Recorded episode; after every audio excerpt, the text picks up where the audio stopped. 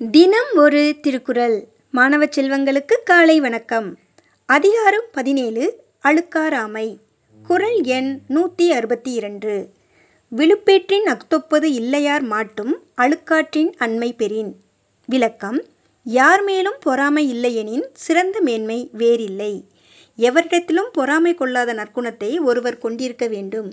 யாருடைய நல்வாழ்வைக் கண்டும் பொறாமை கொள்ளாத மனப்பான்மை அடைந்துவிட்டால் விரும்பத்தக்க மேலான செல்வங்களுள் அதற்கு இணையாவது வேறில்லை என்று கூறுகிறார் திருவள்ளுவர்.